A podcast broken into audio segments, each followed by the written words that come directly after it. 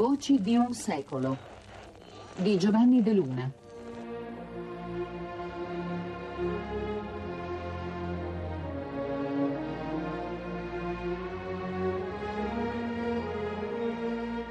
Il sogno di un impero.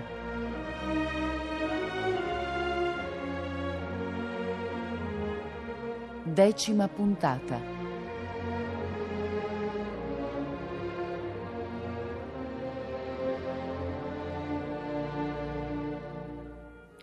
In questo che è l'ultimo appuntamento con le voci e i testimoni della guerra d'Etiopia, ascolteremo accenti e toni diversi da quelli a cui questa serie di trasmissioni ci ha finora abituati. Irrompono con il loro italiano stentato, ma anche con il tono netto delle loro affermazioni, le voci dei vinti di allora, le voci dei colonizzati e dei conquistati. Dieci anni fa, sempre Michelangelo Dotta, dopo aver ascoltato e registrato i ricordi dei nostri connazionali reduci dall'Africa e ospiti di una casa di riposo allestita a Bari dal governo italiano, si recò presso il CISCAT, un'organizzazione umanitaria che ospitava una nutrita comunità di donne somale e eritree.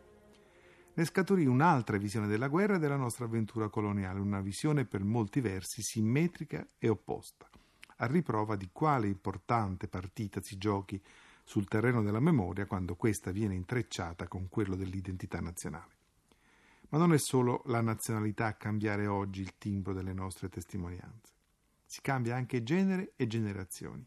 Si passa dalla memoria degli uomini a quella delle donne, dai ricordi di chi attraversò quell'avventura nel pieno di una giovinezza trionfante a quelli di chi allora era poco più di una bambina.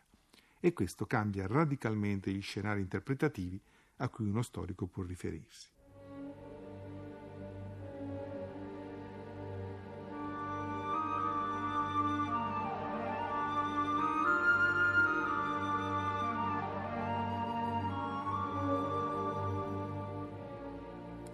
Cominciamo così proprio da Lula, i cui ricordi infantili non trasmettono gioia e spensieratezza quanto un incontro tragico e precoce con la morte.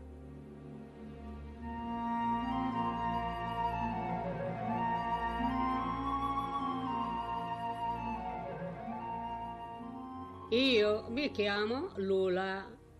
Quando io ero piccolo, il governo Italia portano ciuccio, cavallo, mulo preparano per la guerra. Tutti i mulo, tutti i cavalli erano lì preparati per andare alla guerra. Io ero piccola, ho detto io, mamma, dove vanno questi cavalli? E mia mamma dice, figlia mia, tu non lo sai, adesso italiano, preparare la guerra. Dopo questo, io ho capito cosa vuol dire la guerra. La guerra, visto che combattono che l'aereo combattono, che la macchina e noi eravamo piccola, eravamo paura.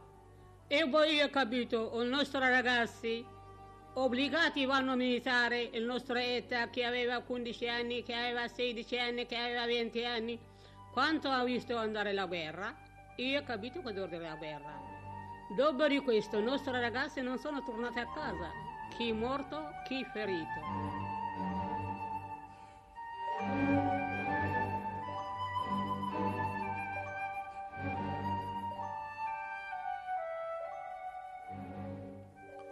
No, no, non c'è spazio per il mito del buon italiano nei ricordi di Lula. Nelle dichiarazioni che ascolteremo ora, quello che affiora è invece il rigido regime segregazionista imposto dai dominatori italiani, una sorta di duro apartheid che portava alla divisione tra bianchi e neri nei negozi, negli spacci e perfino sui marciapiedi. Lula, a parte la guerra, come si viveva? Come vivevate sotto l'impero italiano? Noi crediamo che siamo italiani, siamo bene perché mangiamo, beviamo, non cosa vuol dire libertà. Dopo quando ho cominciato a entrare negli sapeva italiani, hanno cominciato lo spaccio, Negri ne è entrato qui, divide lo spaccio, noi non siamo con voi, non siete in nostra sedia. No, mia madre aveva spaccio quella volta, obbligo hanno fatto diviso, diviso due camere, questa per i nazionali, questa per gli italiani.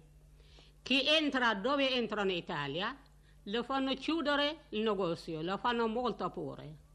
Dove abitano gli italiani non abitiamo noi, sono nostra terra, era il nostro paese, però non entriamo noi. Che noi facciamo a casa, le buttano subito gli italiani. Chi ha detto di fare casa? Allora nessuno fa casa. Ha paura, la gente erano costretti. La Addis Abeba restituiteci da Lula non è quella che abbiamo intravisto ieri nella cronaca di Giovanni Artieri che illustrava e cantava l'ingresso vittorioso delle truppe italiane il 5 maggio 1936. Semmai è quella tragica e carica di orrore del 19 febbraio 1937. Quella notte, subito dopo un attentato in cui era rimasto leggermente ferito il viceré d'Etiopia, che era il generale Rodolfo Graziani, la rappresaglia fascista si scatenò con una furia placatasi solo dopo tre giorni. Per ogni abissino in vista non ci fu scampo in Addis Abeba, città di africani, dove per un pezzo non si vide più un africano. Scriveva nel suo diario così l'attore Dante Galeazzi. Secondo le stime più prudenti furono circa 3.000 le vittime della repressione nei tre giorni che seguirono l'attentato. Subito dopo iniziarono altre esecuzioni, ma queste, se non altro, erano state tutte al termine, come dire, di processi regolari. Sentiamo però ancora Lula. E dopo tutto questo, come mai lei si ritrova in Italia assieme a tante altre persone eritree? Eh, perché siamo stupidi, ne siamo studiati. C'è la terra, noi non coltiviamo, i nostri mariti non coltivano, coltivano per un anno, stanno tranquilli, allora il paese è rimasto povero.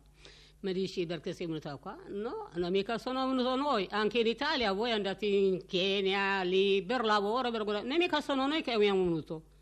Tutti, tutti le persone italiani vanno a lavorare in altri paesi, inglesi, anche noi come voi lo stesso. Non mica solo noi abbiamo venuto in Italia. Anche gli italiani vanno dove, dove si guadagna, anche noi abbiamo venuto dove si guadagna un po'. No, eh, non c'è amore neppure il rispetto evocato dai nostri testimoni italiani. Ora per Lula l'Italia è solo una terra dove si viene a lavorare e a guadagnarsi da vivere. E non, so, non è solo questo.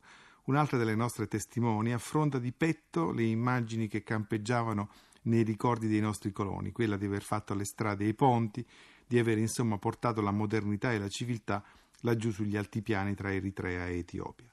Rigbe, che al momento della guerra aveva solo tre anni, ci ricorda a chi appartenevano il sudore e la fatica profusi in quelle ciclopiche opere stradali. A tempo italiani io non mi ricordo tutto cosa come si deve, solo che io, mio padre mi contava quando lì tornato che entrati è tornato dalla Etiopia, mio padre tutto cosa contava quando era militare. Io avevo tre anni nel 1933 sono nata. Al torno mio padre questa storia italiana il contava. Va bene, mio padre uscito da tanto miracoli, poverino, per levare Bornoi. E poi grazie è tornato. Tornato, non ho avuto neanche una Insomma, tutta quella guerra che è passato, quello morto che è passato, i giovani nostri. E mio padre uscito senza assicurazione, senza niente, perché ha verso tutti i suoi documenti, non potuto fare niente. Invece, grazie a Dio, salvato da morire, e, insomma, siamo nati nove figli dopo quello. In Italia sono 14 anni. 25 anni lavorato a Smara, in 40 anni che lavoro. Questi 40 anni che lavoro, sempre stato aiutare mio padre a levare tutti i nostri figli, i miei fratelli, per aiutare mio padre. Insomma, tutto cosa è passato, che sia bene, che sia male. Però a mio tempo che era, che io capisco tutto, dopo che ho cominciato il lavoro, abbiamo lavorato con gli italiani dalle 6 di mattina anche di giorni che lavoriamo fino alle due di notte, se loro ci hanno invitati. Quello senza assicurazioni, senza né malattia, né debitazioni. Io guadagnare era coca fina 20.000 a mese. Lavorare 24 ore a giorno. Va bene, tutto questo cosa è passato ormai quello che è passato non si ricorda, bisogna dimenticare come morti. Adesso io volevo brigare di tempo da adesso.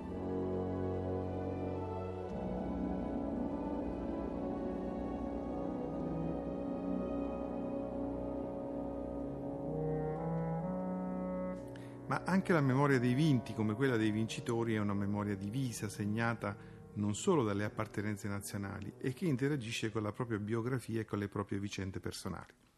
Diversi ad esempio sono gli accenti che risuonano in queste parole di Mahalet, una donna di 57 anni che a 9 anni sposò un soldato eritreo arruolato nell'esercito italiano. Sono Malietta Doggo, avevo 57 anni, sono venuta in Italia a lavorare.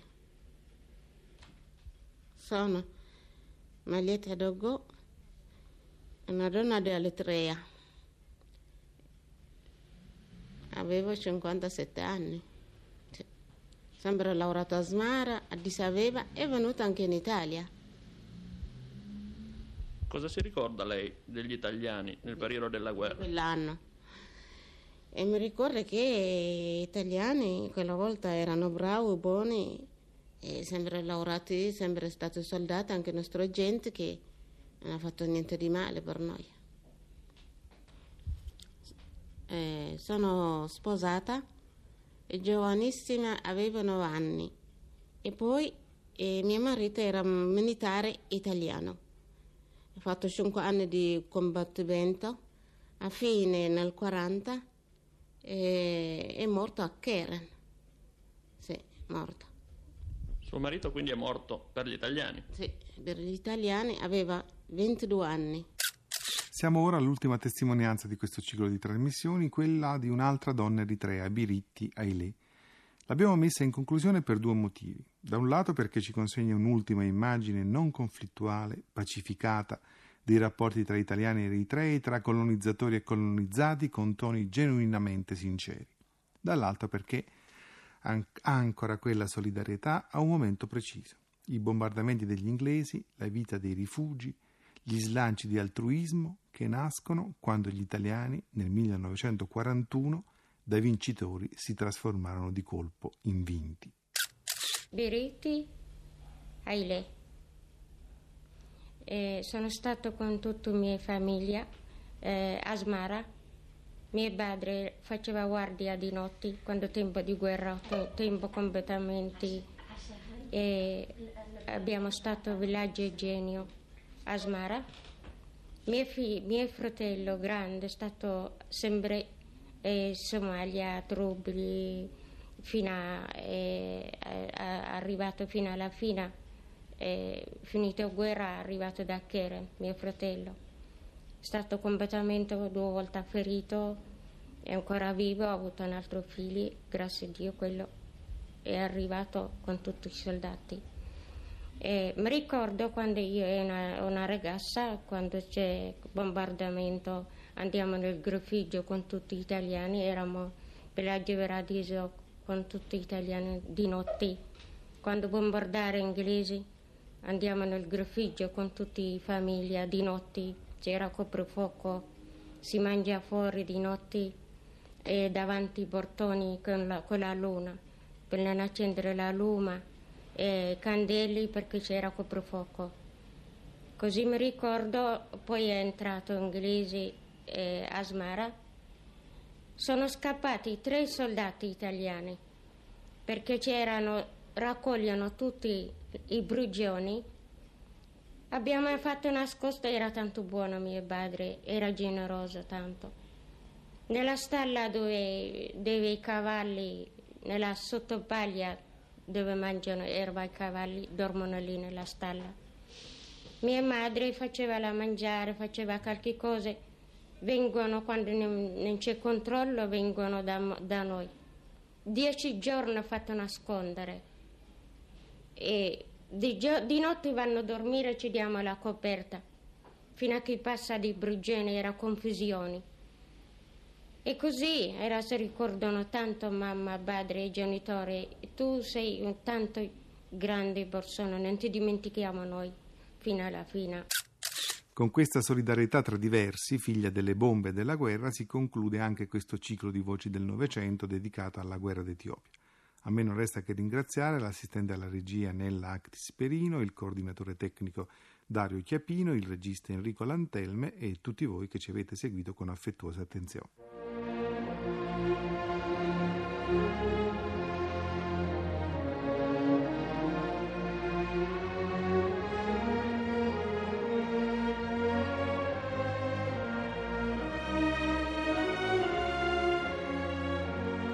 Naturalmente Voci di un secolo tornerà lunedì con un altro ciclo. Va forse precisata una cosa a proposito del percorso in Etiopia di Giovanni De Luna di Voci di un secolo. È vero, eh, manca una puntata rispetto a quelle previste, come eh, ci è stato chiesto anche da molti ascoltatori per telefono, ma come è noto lunedì scorso Lampi non è andata in onda e questo ha determinato il venir meno di una delle tappe in Etiopia di Voci di un secolo.